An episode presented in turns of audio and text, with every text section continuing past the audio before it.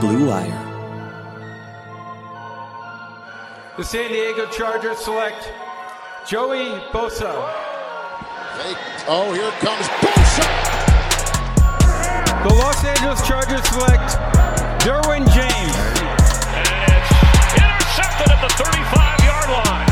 Derwin James. What's going on, everyone, and welcome to this week's first edition of the Powder Blue Review. I am your host, Michael Peterson, and wow, yesterday wasn't a good day. Just simply put, yesterday was not a good day for the Chargers. The Chargers dropped to five and nine on the season with a thirty-nine to ten loss to the Minnesota Vikings. Now, the Vikings obviously had something big to play for. They're uh, now two games ahead, but at the time were only one game ahead of uh, the Los Angeles Rams for the final spot in the N F C side of the playoffs. And unfortunately, the Chargers may be a little bit of, you know, in, at an impasse where they win any more games, you know, they lose out on a top ten pick. They're already mathematically eliminated from the playoffs.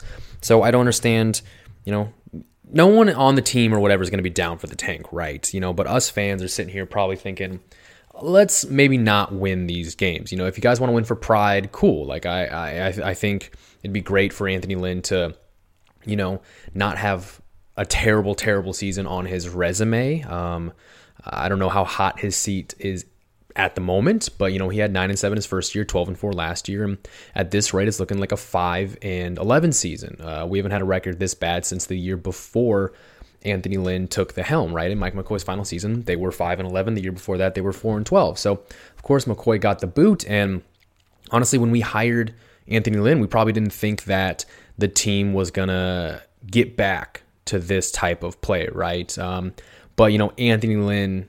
And although we, we may question some of his his game management decisions at the end of a lot of these contests, he's not Philip Rivers throwing eighteen interceptions, which I think right now is is back to second in the N F L, which is obviously um, the biggest indicator of the kind of year the Chargers are having. I think, you know, when they went four and twelve and fifteen and five and eleven and sixteen, that this team goes the way of Rivers. Rivers wasn't too bad in, in their nine and seven season, and Rivers was like one of his best years of his career was last year when they went twelve and four. So unfortunately, that's kind of just the way this team goes. But guys, show as usual. Um, we're gonna be talking about the game, going over exactly what happened, some things to take away, any things of interest, and then we're gonna get into this week's Surger Static Players of the Week. I hope you guys enjoyed the episode prior to the Vikings game with Arif Hassan. He's such a great guy. Uh, tons of fun conversation with him. Really glad he was able to come on the show and give us a little preview into the Vikings mindset and everything that they are at the moment. But yeah, that's today's show, guys. Um, don't want to dwell. Obviously, you know, if the team's going to be this five and eleven team potentially, let's not dwell on, on the the negative as much, right? It doesn't make this fun to listen to. It doesn't make anything fun to read if it's if it's overly negative. So um, definitely trying to stay away from, you know, the negative Nancys of the world in this episode. But we're going to go ahead um, get right into the show. The Chargers started off against the Minnesota Vikings fairly well, keeping pace. Um, And kind of staying steady after the Vikings were able to march down and score on the opening drive. Uh, the game was close pretty much up until the end of the first half, with the Chargers driving down twelve to zero, and they were definitely in field goal range. So you were kind of looking at a chance for the Chargers to be up thirteen to twelve heading into half. But unfortunately, disaster struck for uh, one of the first few times that would end up being seven total turnovers for the Chargers on the day. Um, Philip Rivers was strip sacked by defensive end Danielle Hunter, and after it was picked up and dropped by Austin Ekeler, defensive end Ifeadi Odenigbo for the Vikings um, ended up grabbing the ball and running free about pretty much the majority of the field for the uh, Vikings touchdown, which brought the halftime lead to nineteen to ten uh, that the Vikings obviously would never relinquish. Um, obviously, that's a huge killer, right? Um, the Chargers, you know, at halftime, Anthony Lynn basically said that, you know, it doesn't matter if they do anything good if they can't hold on to the ball. And and so that was kind of the mindset that at least the, you know, the reporters and, and the sideline people said were was going to be the focus of the Chargers. Well, the Chargers got the ball to start the second half, you know, and again, they got, again, they got the ball to start the second half. So imagine if they had scored um, at the, before the first half ended, and then were able to put some more points on the board, right? That's like a huge momentum change, but The Chargers uh, gave up that fumble return for a touchdown prior. And then uh, the very, very first play of the second half. Again, uh, the team just said Anthony Lynn was on these guys. We can't turn the ball over anymore. The very first play of the second half, Melvin Gordon fumbled the ball. Just punched right out by Shamar Stephen, one of their defensive tackles. Um, it was recovered by Danielle Hunter at L A's thirty. Uh, returned it four yards by Hunter, so it ended up at L A's twenty-six. But but just like that, after the huge play before the end of the first half, uh, the Chargers come out and give the ball away, and the Vikings have the ball right there, pretty much just outside the Chargers' red zone. Well, the defense stood tall and allowed just you know four plays to, to occur and held them to a field goal. So uh, good on the Chargers defense. And that's kind of the theme of this game. The Chargers defense stood tall when the offense just kept giving the ball away. This game, weirdly enough, could have been so much worse than thirty-nine to ten. If the Chargers defense didn't keep holding the Vikings to field goals when the Vikings started off with the ball right there, pretty much within field goal range several, several times. Looking at your performers who, uh, honestly, there wasn't really any good ones besides Mike Williams, but all right, so starting off always with Philip Rivers. He was twenty-eight of thirty-nine for three hundred seven yards, one touchdown, and three interceptions. And, and guys, I will tell you what, not a single one of those interceptions was like good play. I mean, actually, no, there was one by uh, safety Anthony Harris where he, he he turned his hips one way to play uh, a route up the left sideline, but then flipped his hips all the way around uh, when Rivers tried to hit uh, Mike Williams on a deep post behind him. It might have been actually a good pass by Rivers if he had any arm left. Uh, he just kind of left it short, and Anthony Harris was able to come back underneath it in front of Williams. So yeah, three interceptions for Philip Rivers. That makes eleven in the last five games. So he's averaging at least two per, per game over the last five weeks. Melvin Gordon, uh, again, two fumbles. That's what he's going to be remembered for in this game. He had seven carries for twenty-eight yards, five catches for thirty-six yards, zero scores. Austin Ekeler didn't do too well on the ground either. Seven carries for just nineteen yards. Did have five catches for sixty-two yards. Uh, definitely tried to play his role, especially with the ta- team being down early and often in this one. Keenan Allen, obviously the most prolific target for Rivers. Nine catches, ninety-nine yards. Sucks. He's just one off that um, that uh, hundred-yard receiving game, but nine for ninety-nine isn't a bad stat line. He did help move the chains quite a bit. And the same with Mike Williams. Mike Williams had the lone score on the day, uh, four catches for seventy-one yards, one touchdown. The first three, or first two, pardon me, third downs that the Chargers had this week, uh, both were th- passes to Mike Williams where he came up absolutely huge, and he just seems to do that. I don't remember the last game where um, he didn't have some big catch to help move the chains on a clutch or money down like that. Uh, one of the biggest questions I had was, what was the deal with Hunter Henry? He only had two catches for twenty-nine yards, and he had a fumble. And, and to be totally honest, the, the announcers came on the, the broadcast and straight up said that was not uh, a catch and a fumble. Like, he didn't have time to, he didn't have the ball long enough to like make a football move, quote unquote. He wasn't even done tucking it away before it was knocked out. Shouldn't have been a fumble, but that still counted towards uh, the Chargers, unfortunately. He only had two targets. He did catch both from twenty-nine yards, and again, the the, the fumble, that was really costly. Um, regardless if it really was a fumble, uh, got a hold on the ball with that situation. Derwin James led the ter- team in tackles, nine total stops, nothing else to be said. Thomas Davis, just six total tackles, again, nothing to be said. In terms of defensive stats, aside from just plain old tackles, the Chargers really didn't do too much. Perryman, uh, six total tackles, had the only tackle for loss on the team. Joey Bosa, five total tackles, nothing else. Melvin Ingram had four total tackles, one pass defense, and had an interception. It was a super nifty interception, for being totally honest. Um, Kirk Cousins is known for doing a lot of different play action and then some screens where essentially he he uh, boots one way, turns around, and like staring in the face of a defender about to lay him out, he tries to just dump the ball over their head to Dalvin Cook or one of the running backs in the backfield. And Melvin Ingram was smart enough to play one of these super well and was able to stop and jump backwards and snag the ball out of the air. And it's not a surprise just because Melvin Ingram is, pardon me, a heck of an athlete. He was a track athlete, a real big jumper in high school. So definitely not surprised to see him make a play like that. Honestly, I wish he could play, make more plays like that if we're um, being totally honest. Now for the Minnesota Vikings, um, not a high stats game, mostly because defenses did a lot of damage and really made this game go the way it did. Kirk Cousins finished uh, efficiently with nineteen of twenty-five passing, two hundred seven yards, one touchdown, and the interception from Melvin Ingram. Dalvin Cook actually ended up leaving this game with a, I want to say it was a, a shoulder injury. He was fine. He didn't take off his pads. He wasn't sent to the locker room or anything like that, but they did hold him out for the rest of this one. He finished with just nine carries for twenty-seven yards, three catches for sixteen yards.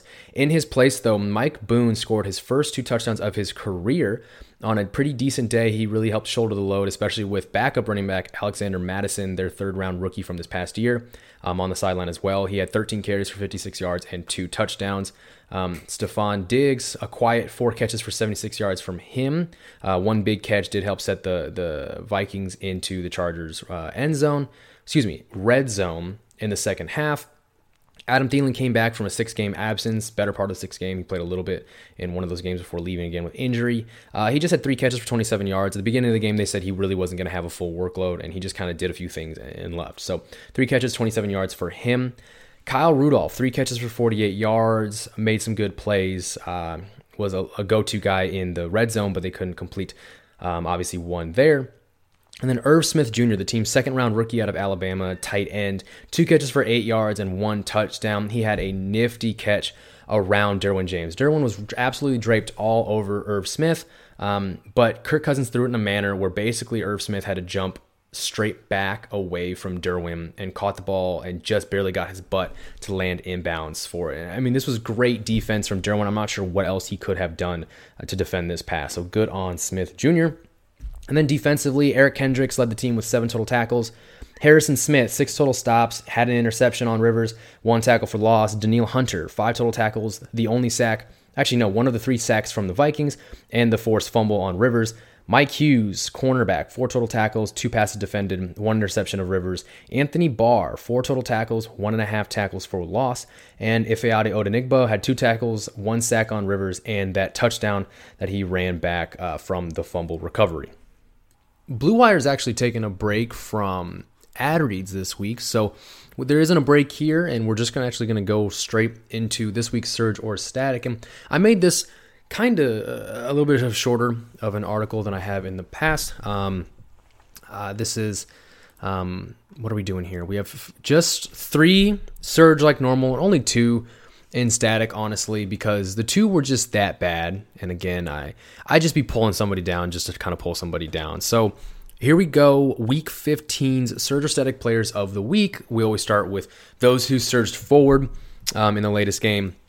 And the first one we got to bring up is Mike Williams. And, you know, at this point, and I, I mentioned this earlier, I really don't remember the last time that Williams didn't have some huge play made uh, through the air. On multiple third and longs against the Vikings, Williams' number was called, and he pretty much delivered each and every time. Came down with the ball every time was thrown up to him.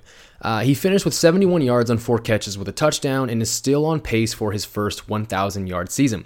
His score uh, on Sunday was his second in as many games, and unfortunately, they're the only two that he scored this year, which is a far cry from his eleven total touchdowns last season. He sits with nine hundred twelve receiving yards. So, yeah, I'd say it's a safe bet, you know, barring some weird catastrophe where he just can't catch a ball to save his life. I, I think it's a safe bet to say you can put money down on him reaching that one thousand-yard plateau.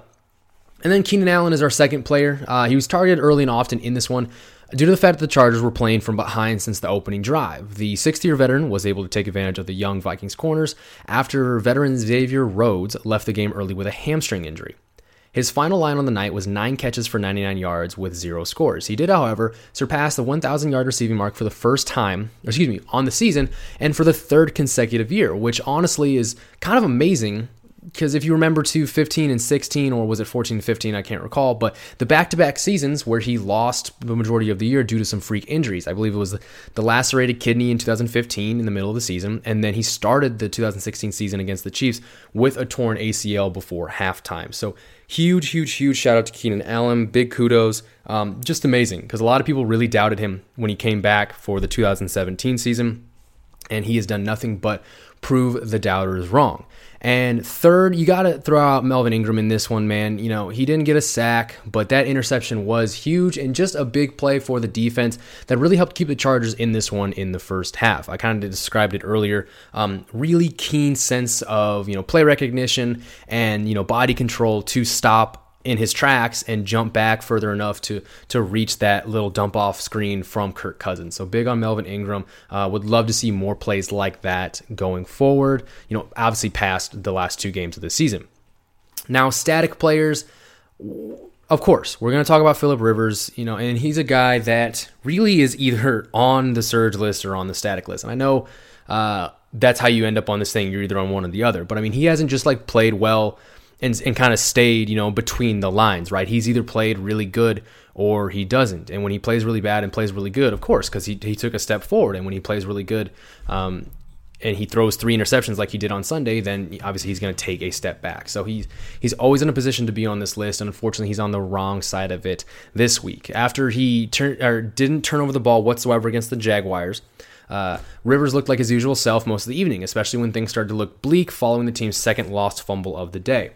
And I mentioned this quite a few times, but Rivers tends to play this concept we like to call hero ball, where he, um, well, when the chips are stacked against him, um, he starts throwing wild passes and he starts throwing into double coverage, and it's just he, he gives the team no chance to succeed or get out of these holes. And he says, you know, why he throws these passes up uh, to hopefully let his receiver make a play. But it's like, it's not even that good of a situation. You're not throwing it up for your receiver to make a play if he literally has zero chance to make a play from being double and triple covered. Uh, as of right now, Rivers is back to being in second place in the N F L with eighteen interceptions on the year, including eleven in his last five games. Some on social media were wondering if this was Rivers' final snap with the Chargers, even with these two games left on the schedule. Now, I highly doubt that it was. Um, I think they're going to do right by him and let him play at least one season within the N F L, uh, excuse me, in the new uh, L A stadium. Pardon me. I think they're going to let him do that. Uh, if we're being totally honest, I think they will allow him to kind of go out in style, regardless of how next season goes. But I think there's going to be a lot of people, if next year doesn't go well because of Rivers again, and their whole trying to do right by Rivers backfires, uh, it's not going to look good on Lynn. And you know what? It may end up letting uh, or getting Lynn fired and letting him go uh, out with Rivers in his retirement. Secondly, I just have Melvin Gordon, man. Uh, he did nothing in this game, did absolutely nothing. Seven carries for twenty-eight yards, five catches for thirty-six yards, and two lost fumbles. And they were like really bad fumbles. I mean, it was just both, I think, on the Chargers side of the fifty. The second one came with the very first play of the second half, right after the Chargers just gave up a fumble recovery for a score right before the, the first half ended. It was just bad. And, you know, he may use the next two games to figure out or put, you know, make a lasting impression for some team that's going to sign him in the offseason. But um, I just hope to God that he's not with the Chargers next season. And hopefully someone's able to sign him for cheap and get him off our hands. Because I, I just, I very, very, very much doubt that he will be with the Chargers in twenty twenty, especially with the success of Austin Ekeler this season and Justin Jackson, who has been very good uh, when he's healthy and obviously hasn't been healthy this season. But they also haven't needed him, and they haven't didn't need Justin Jackson to rush back. So uh, I would be much, I would just be very, very comfortable with Austin Ekeler and Justin Jackson leading the backfield in twenty twenty. And that does it. Only going with those two for the static section. Uh, but that does mean the end of our show this evening, guys. Truly, truly appreciate all the love. Uh, I know the season hasn't been as great as it could be. You know, they just never tend to meet expectations. Sans last season when they did go twelve and four. Um, but we love this team. We love these players. Yes, we wish the coaching staff and, and some of the players would make better decisions on and off the field. But this is what we get, and, you know, if we didn't love the Chargers so much, we wouldn't be listening to this podcast. We wouldn't be fans after all these years of heartbreak, after everything that's happened in the past uh, over and over and over again, man. I mean, it's a, it's a type of sickness that we have, but uh, we wouldn't change it for the world. With that being said, I'm your host, Michael Peterson, and I will see you guys later this week.